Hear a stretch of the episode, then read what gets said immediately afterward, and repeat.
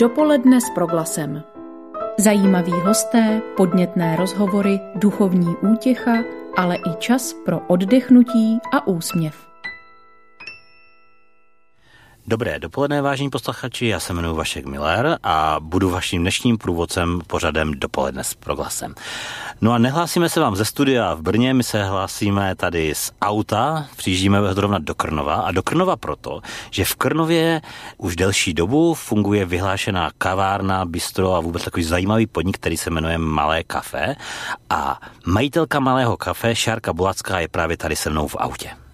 Já vás zdravím, dobré dopoledne, ahoj Vašku. Jsem ráda, že s tebou právě mířím do naší kavárny, protože už se moc těším na kávu a až tě na ní pozvu. A až budeme mít čas konečně si popovídat o kávě společně s vámi, o tom všem, co vám chceme říct. Dopoledne s Proglasem.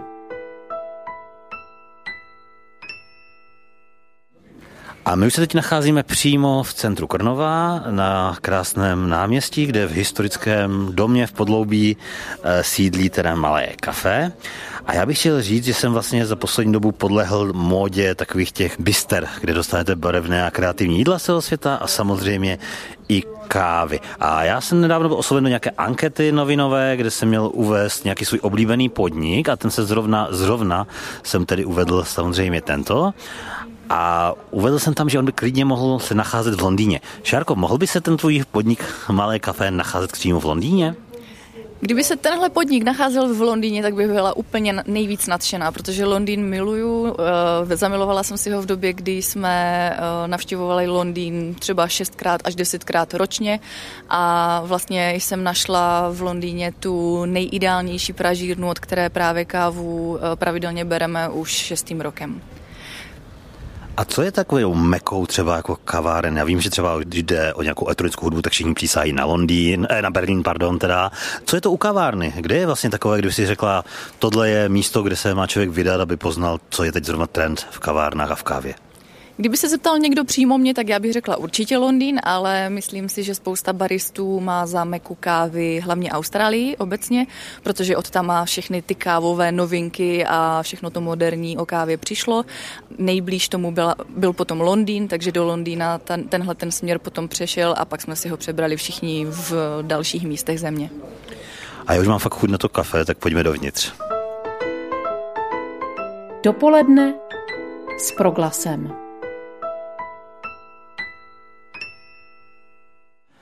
Takže já už sedíme tady u stolu, uvnitř krásné kavárně a já bych se tě chtěl, Šárko, zeptat. Já jsem se někde od tebe dočetl, že káva je ovoce. Je to pravda? Je to rozhodně pravda a nemyslím si, že jsi to dočetl jenom ode mě, ale řekne ti to každý barista, který trošku kávě rozumí. Káva je ovoce od svého základu. Je to rostlina, která roste na keříku nebo menším stromečku a to kávové zrníčko, které najdeš v každém svém pytlíku kávy, který si koupíš a chceš připravit domů kafe, tak je obaleno takovou slupkou a celá tahle ta kulička se jmenuje kávová třešeň. Proto je kafe ovoce a taky v kávě můžeš cítit hodně ovocných tónů, protože káva jako taková, kávový nápoj má velmi široký chuťový profil, což znamená, že když kávu ochutnáš, tak můžeš cítit několik druhů různých ovocí, různých sladkých tónů a i třeba někdy zajímavých, protože tam ve svém šálku můžeš najít chuť třeba heřmánku nebo dokonce i špatných chuťových věmů, jako je třeba přepálená guma. Aha, tak to je hezké, nebo tohle nebylo hezké na konci teda připálená guma, ale je vidět, že je to prostě zajímavá věda přímo. A mezi tím mám donesli kafe, máme tady před sebou kávu, takže já bych se tě rovnou zeptal, co to teda vlastně máme před sebou, protože já jako laik se v tom názvosloví lehce ztrácím. Bylo mi teda doporučeno, že nesmím říkat piccolo někde, jo, ale jinak už se v tom úplně ztrácím. Tak já jsem ti nechala přinést espresso. To, že by si neměl nebo nesmíš používat slovo piccolo, já nejsem zrovna barista, který by toto slovo zakazoval.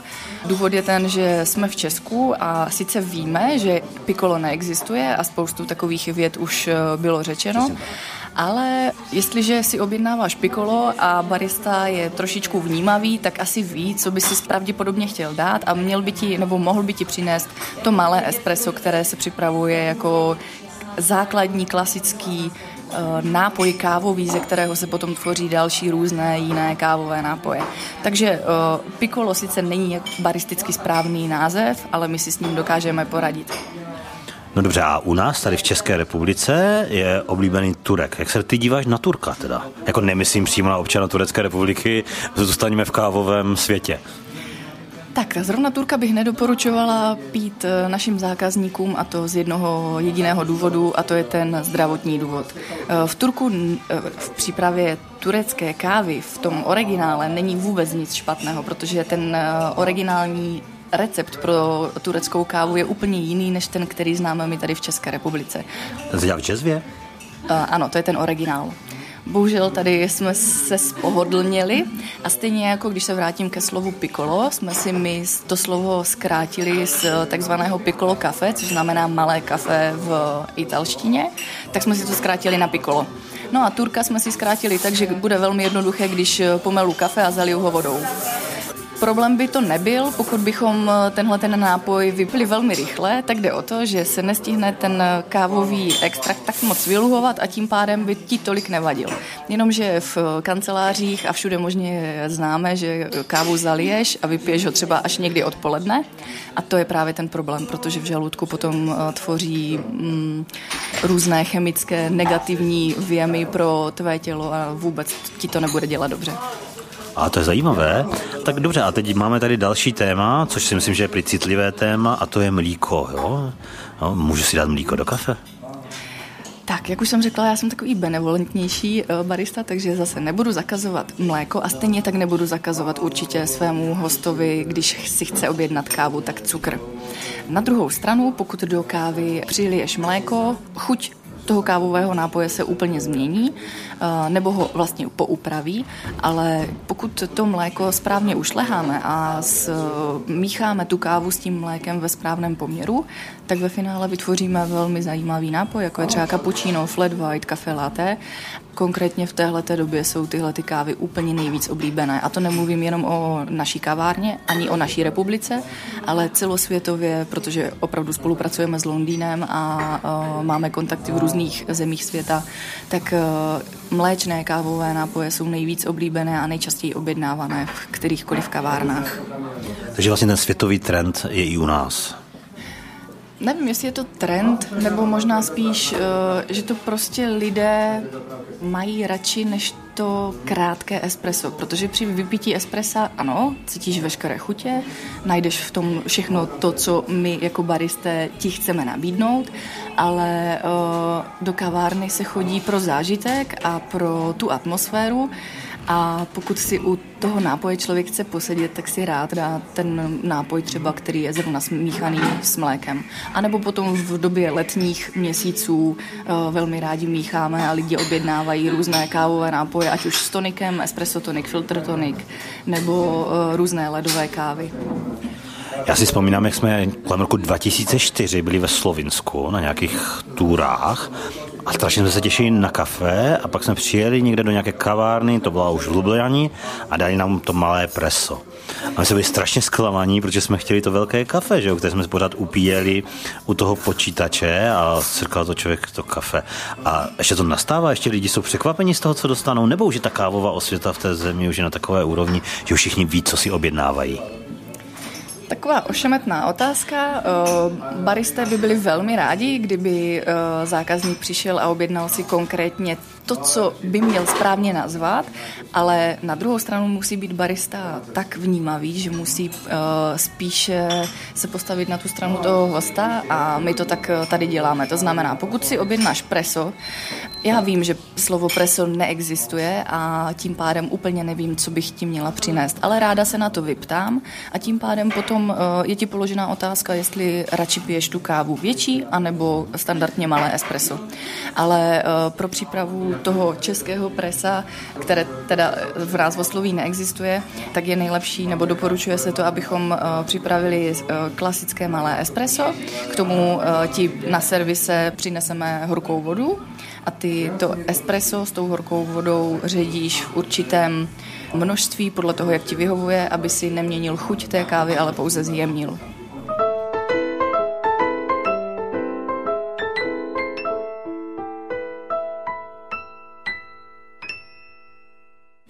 Šárko, ty jsi několikrát použila pojem barista.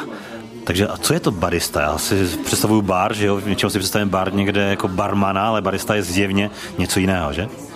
Řekla bych, že to docela správně spojuješ, protože barista a barman mají velmi blízko k sobě, co se týče té práce, protože my oba obsluhujeme naše hosty, ale barista se spíše než koktejlům věnuje těm kávovým nápojům. To znamená, ovládá veškerou technologii, která se týká kávy a musí samozřejmě znát všechnu tu přípravu pro to, aby to kafe bylo správně připravené, takže není to jenom o tom, že někam nasypeš kávu, kterou zaliješ vodou v dnešní době už, ale baristou se stáváš právě proto, že máš ty znalosti, protože víš, jaký je recept pro přípravu kávy, víš, jak máš kávu servírovat. A barista samozřejmě také spojuje to mezi zákazníkem a tím podnikem. No a ty máš ten podnik, máš tady v Krnově, malém slezském městě, v polských hranic. Jaké by to bylo? Bylo by to jiné, kdyby si ten podnik neměla tady, ale třeba v Praze na Vinohradech? V Praze na Vinohradech by to bylo určitě zajímavé.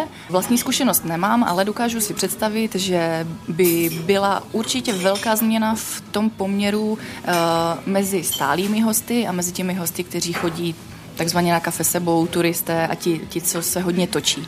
My máme velkou základnu stálých hostů, protože ten Krnov není zrovna moc turistickým městem, i když v létě se to trošičku mění, protože tady turistů bývá přes léto docela hodně, ale věřím, že být v Praze na Vinohradech, tak tam je větší to procento těch ne úplně stálých, ale spíš točících se zákazníků. A my se stále bavíme o Krnově a teď přišel čas na první písničku a potom vlastně nám nezbývá nic jiného, než pustit místní kultovní kapelu, která se jmenuje Bratři Orfové. Ona si je místní, krnovská, zpívá o Krnovu a ta písnička s krnovskými rádiemi se jmenuje Krnovská. Dopoledne s Proglasem. Já jsem zaznamenal, že existují soutěže baristů. Dá se v kávě soutěžit? Dá se vždycky v muzice, oblíbené rčení všech muzikantů, nebo obrana všech muzikantů je, že v muzice se vůbec nedá soutěžit. A jak je to v kávě? Teď si mě překvapil, že v muzice se nedá soutěžit. Ano, se samozřejmě dá, ale oni, kteří většinou to jsou ti, kteří neuspějí, se tím brání. Už tomu rozumím. No, s kávou se soutěžit určitě dá, baristé velmi rádi soutěží a existuje dokonce několik variant soutěží, ve kterých mohou baristé měřit své síly. Buď můžeme připravovat mléčné nápoje a soutěžit v šampionátu Latte Art, můžeme připravovat kávu filtrovanou a v této disciplíně se také dá soutěžit a je tam ještě několik mnoho dalších druhů, ale ta latte artová soutěž, ta už druhým rokem bude probíhat právě tady v Krnově v září společně s naším kávovým festivalem a my tuhletu soutěž, dá se říct, takzvaně hostíme, přijedou porotci a soutěžící z celé České republiky a v přípravě kávových mléčných nápojů budou soutěžit o to, kdo bude nejlepším baristou v latte artu v České republice a výherce bude Českou republiku reprezentovat ve světové soutěži právě v tomto oboru. To je krásný pojem latte art. A ty sama si soutěžila nebo budeš soutěžit, jak ty to máš? Já úplně nejsem soutěžní typ, ale na začátku svojí baristické kariéry jsem si to potřebovala vyzkoušet a zjistila jsem, že to není nic pro mě, já jsem hrozně velký stresař. V té době jsem soutěžila v originální soutěži barista, což znamená, že barista před porotci musí připravit 4 stejná espressa, 4 stejná cappuccina a 4 drinky, které jsou spojené s alkoholem a s kávou. Ale protože jsem tam udělala spoustu chyb, za které jsem byla ráda, že jsem si je uvědomila, tak jsem si řekla, že jsem si to vyzkoušela a přenechávám toto soutěžení dál a raději budu tyto akce a soutěže organizovat. To já mám tak podobně v muzice, jo? Radši to organizuju, než kdybych sám hrál, to bych asi jako lidi dost právě od návštěvy odrazoval. Dopoledne s Proglasem. Ty jsi zmiňovala festival, takže opravdu existuje kávový festival? Ano, existuje kávový festival a my jsme ho tady pojali teď už ve velkém, to znamená, že když jsme loni v roce 2021 organizovali 5. ročník, tak ten festival už je ve velikosti 4000 metrů čtverečních plochy v centru města. Je to venkovní festival, takže myslím si, že se právě mu můžeme jmenovat největším open air festivalem výběrové kávy. Navštívilo nás 6000 hostů. V tomhletom si myslím, že se kávový festival určitě dělat dá a často se lidé ptají, co vlastně na tom festivale budou dělat, protože člověk dokáže standardně během dne vypít 2, možná 3, 4 kávy, ale v té chvíli už cítí trošičku takzvané překávování, ale náš festival je dělaný tak, aby i člověk, co nepije kávu, anebo ji úplně nerozumí nebo neholduje, tak může navštívit tu akci, protože je tam spoustu jiných doprovodných aktivit, ať už pro dospělé nebo pro děti, takže ten den spíš organizujeme jako takový zábavný den spojený s kávou a ta hlavní myšlenka toho festivalu byla hlavně to, že chceme předávat tu kávovou informaci a to takovou nenásilnou formou, takže abychom vás naučili, jak se káva jmenuje, že jak si kávu máte objednat, že se jmenuje espresso, že objednáváme kávová zrna, že je potřeba tu kávu namlít a tak dále. Tak to všechno vás chceme jednoduše a příjemně naučit a povykládat si o tom ve chvíli, kdy vy si pro tu informaci jdete a máte na to čas a chuť. Kávový festival teda nebude letos jenom v Krnově, ale bude taky u nás v Opavě v rámci Slunovratu, v rámci spolupráce s festivalem Slunovrat. Kolik tam bude kávových stánků přímo? Na ten slunovratový kávový festival se hrozně moc těšíme, protože je to momentálně náš druhý projekt.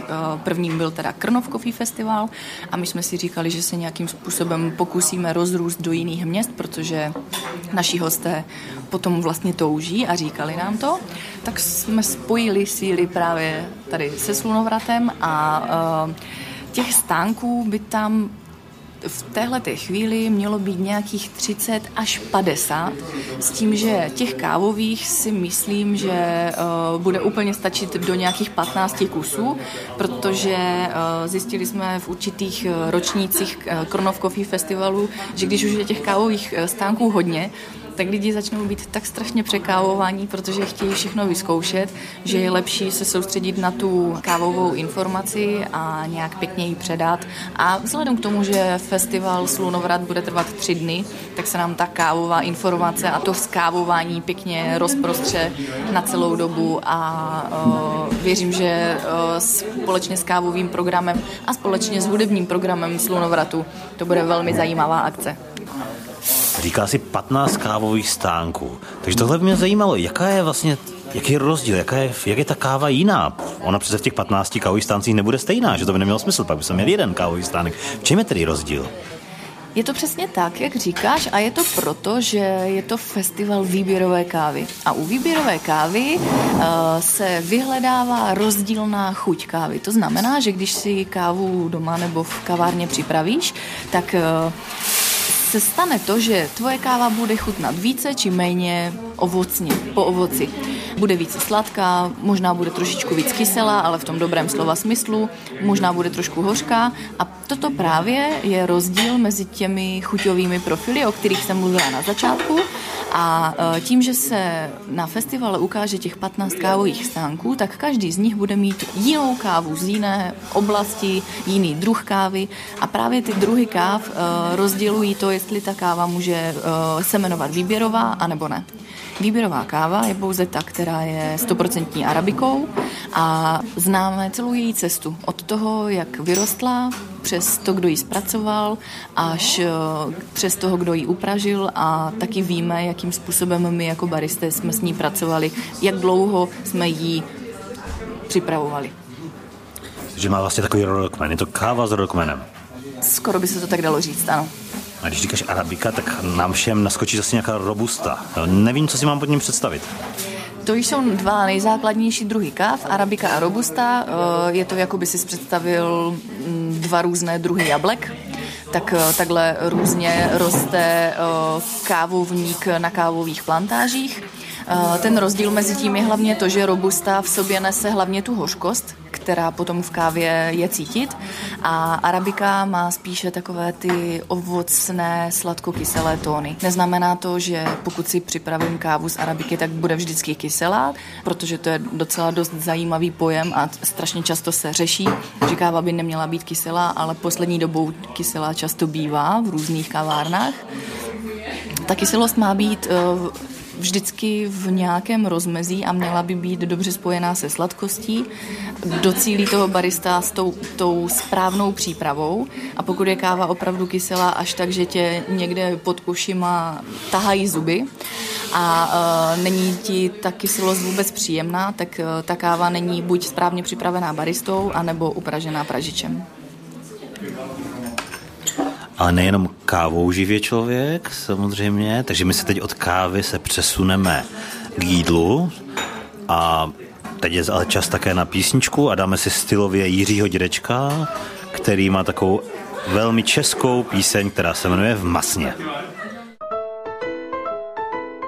Dopoledne s Proglasem.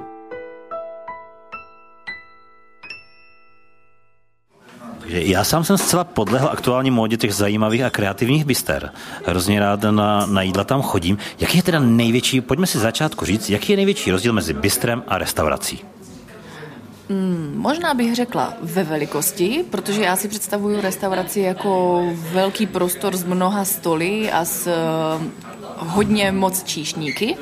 A bistro je takové rychlé, ale velmi moderní občerstvení, kde často dostanete to jídlo i takzvaně na stojáka, anebo prostě si odnesete sebou domů nebo do kanceláře. A hlavně si myslím, že podstata bistra by měla být, že vaří jídla třeba cizokrajná, s různými zajímavými kořeními a dokonce s různými zajímavými názvy, protože my jsme tady narazili na několik názvů na našem dnešním poledním menu, které jsme společně úplně neuměli rozluštit, ale objednali jsme si a chutnalo ti? Bylo výborné, ano, a to já prostě chci říct, že jsem chtěl uvést tady ten vstup právě názvem tohoto jídla, ale netroufnu si to. Mě to vlastně baví, to cestování pomocí jídla, pomocí chutí, protože je to vlastně pohodlné a je to za mě velmi atraktivní.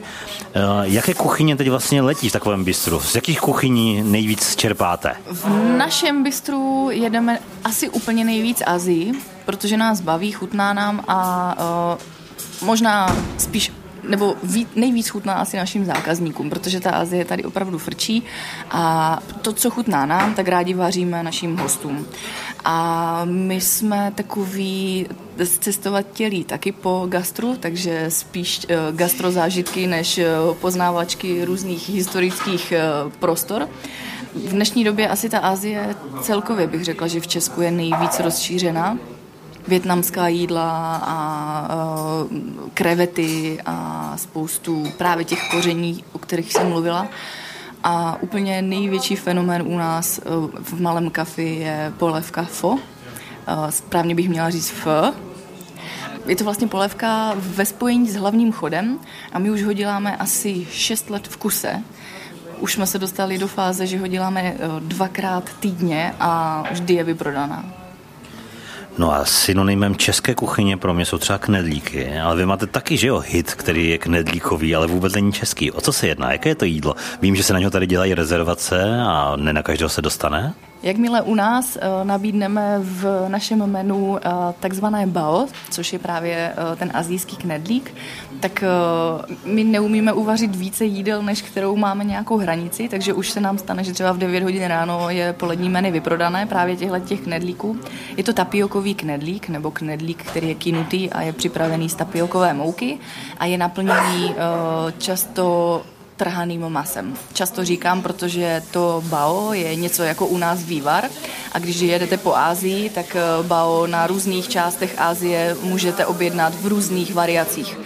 Dělá se s mletým masem, dělá se právě s tím trhaným masem. My děláme to maso trhané, je míchané s velmi pikantní omáčkou a ten knedlík celý je zalitý taky pikantní a velmi silnou omáčkou, něco jako naše demi-glace. Můžu říct, že to je hned po fočku nejvíc objednávané jídlo a nejvíc chtěné. Já to musím potvrdit, protože když řeknu doma, že jdu do Malého kafe, tak se mě zeptají, jestli nedovezu knedlíky, jo, což úplně není asi běžné. Ale ty jsi říkala vietnamská kuchyně, asijská kuchyně. U nás vietnamská kuchyně získala takový trošku pejorativní nádech, protože takových těch jako dost masných bister, kterých se tady objevilo, a teď najednou je taková renesance. Já vím, že i v Brně, třeba zrovna v Praze, jsou takové vlastně už trošku jinak pojaté věci. V té asijské kuchyni do čehož patří určitě i vaše jídlo. Je ono potom jako lehčí, nebo jaké ono vlastně je? Jak by si definovala ty asijskou, moderní asijskou kuchyni? Na tu první část věty bych ráda reagovala, co se týče toho, že ta vietnamská kuchyně si našla takové neúplně pozitivní to pojetí, ale myslím si, že to přešlo do té lepší moderní kuchyně právě protože ta cizí kuchyně je zajímavá a my v těch čistých bistrech to umíme nabídnout čistě a lehce. A neznamená to vždycky, že nějaké to vietnamské bistro to bude připravovat stejně jako třeba my. A každopádně, co se té lehkosti týče toho pokrmu, tak tam za to musím dát úplně všechny ruce do ohně, protože opravdu ta asijská kuchyně je velmi lehká a je velmi zdravá. Možná i to bude ten důvod, proč si ji momentálně lidi rádi objednávají, protože už není ten fenomén té doby takový, že se chcete natlačit 6-7 knedlíkama, zalít to smetanovou omáčkou a být plní a chtít v obědové pauze si jít lehnout mezi prací, což není úplně reálné v dnešní době. A kde ty teda čerpáš o inspiraci? Když stavíš to menu, které má být tento týden, kde vlastně čerpáš inspiraci, co tam v tom bude, co těm lidem tento týden nabídneš? Tak hrozně moc cestujeme a snažíme se hodně cestovat, co to jenom jde. Momentálně celé naše menu už dlouhou dobu tvoří náš šéf-kuchař, který taky hodně cestuje po gastru, a takže inspirace je právě v těch místech, kde nás dobře nakrmí, a tím nemyslím jenom Českou republiku, ale i za hranicemi, a je to teda zrovna i ten několikrát už zmiňovaný Londýn. Google a Pinterest a YouTube je všemocný, takže člověk musí trošičku umět hledat a potom najde. Dopoledne s Proglasem. My jsme tady zmiňovali Opava Coffee Fest, který bude vlastně součástí Slunovratu, festivalu Slunovrat. A kromě těch kávových stánků v gastrozóně, která bude mimochodem vlastně takhle se bude prolínat se zónou charitativní inspirace, což je velmi jako podstatné, tak tam bude i spousta stánků s jídlem. Oni o našem festivalu existuje takové okřídlené tvrzení, že to je gastrofestival s výbornou hudbou. Jsme se dočetl na jednom hudebním serveru. Takže mě by zajímalo, co tam teda dostaneme k jídlu, co tam nabídneš, co ty jsi byla vlastně tím dramaturgem, jo, toho menu.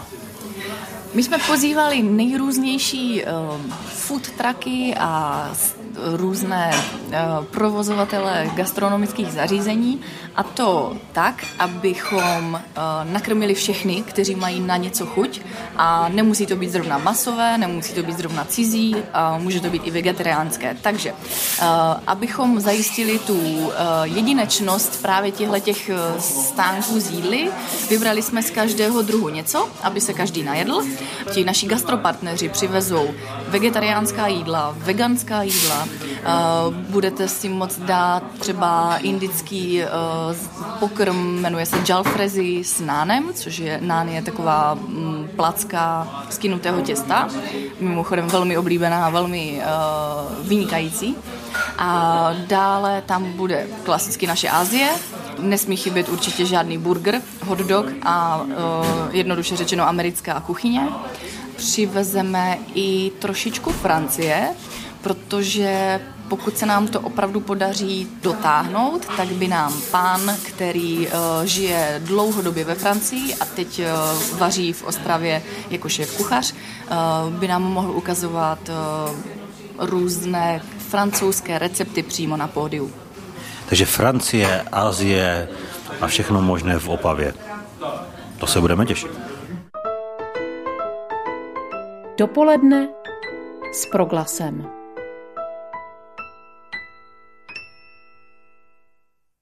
Píseň, která právě dozněla, se jmenovala Ještě jedno kafe bych si dal a musím se přiznat, že jsme se tady s Šárkou během toho povídání, s Šárkou Bulackou tedy, baristkou, kavárnicí a pořádatelkou Kávového festivalu, nedali jenom to jedno kafe, protože ono velmi těžko se dá povídat o kávě a u toho jí nepít. Takže já věřím, že i vy jste si během tohoto pořadu jistě zašli ke svému kávovaru a já bych měl takový jeden z posledních dotazů a ten zní, když tady sedíme v takové jako špičkové kavárně s výběrovou kávou, co je pro tu kávárnu vlastně pro provozování její nejdůležitější? Je to ten kávovar? Já vidím, že vždycky vidím ten kávovar, přitom takový velký naleštěný stroj. Je to směsice věcí, kávovar určitě. Hrozně moc důležitý je mlýnek pro mletí té zrnkové kávy a za mě je ta úplně nejvíc důležitá věc profesionální barista. Protože pokud máte vynikající technologii a postavíte tam k té technologii, k tomu kávovaru a k tomu mlýnku člověka, který tomu moc nerozumí té přípravě, tak nejenom, že vám připraví kafe špatně, ale on vlastně úplně degraduje celou tu cestu, kterou musela káva udělat, aby se dostala k vám do vašeho šálku. A zrovna u výběrové kávy se může říct, že se učí to, jakým způsobem se chovat s respektem ke kávě. Protože asi si dokážete představit, že každé to kávové zrníčko nebo kávová třešinka, o které jsem mluvila na začátku, musí projít rukama nějakého člověka a u výběrové kávy je to podstata, že ta práce na té kávě je lidská. Potom dochází k tomu, že pokud takhle bez toho respektu se chovám ke kávě, to znamená, že ji neumím připravit, protože nejsem profesionál, ta káva prostě přijde vníveč a stává se z ní odpad a vyhazuje se. A na tom se my snažíme stavět, aby se toto nestávalo a aby když se o kávě učím, tak abych ji opravdu uměla nebo uměl připravovat a potom je ten zážitek z toho maximální. No, já jsem chlap a chlapi mají rádi techniku. A takže já se tě zeptám takovou tu polopatickou otázku, když vidím ten velký stroj. Kolik stojí takový špičkový kávovar? Fakt, který už v té kávárně už vlastně nedělá ostudu tomu špičkovému baristovi teda. To cenové rozpětí je velmi velké, záleží i na tom, jak velký ten kávovar si potřebuješ pořídit pro svou kavárnu, protože je to o rychlosti, jakým způsobem ten barista připravuje jednu kávu za druhou, ale takový dvoupákový kávový přístroj vychází od nějakých 200-300 tisíc nahoru. Takže to vlastně takové docela slušné auto, řekněme. No to určitě. Dopoledne s Proglasem.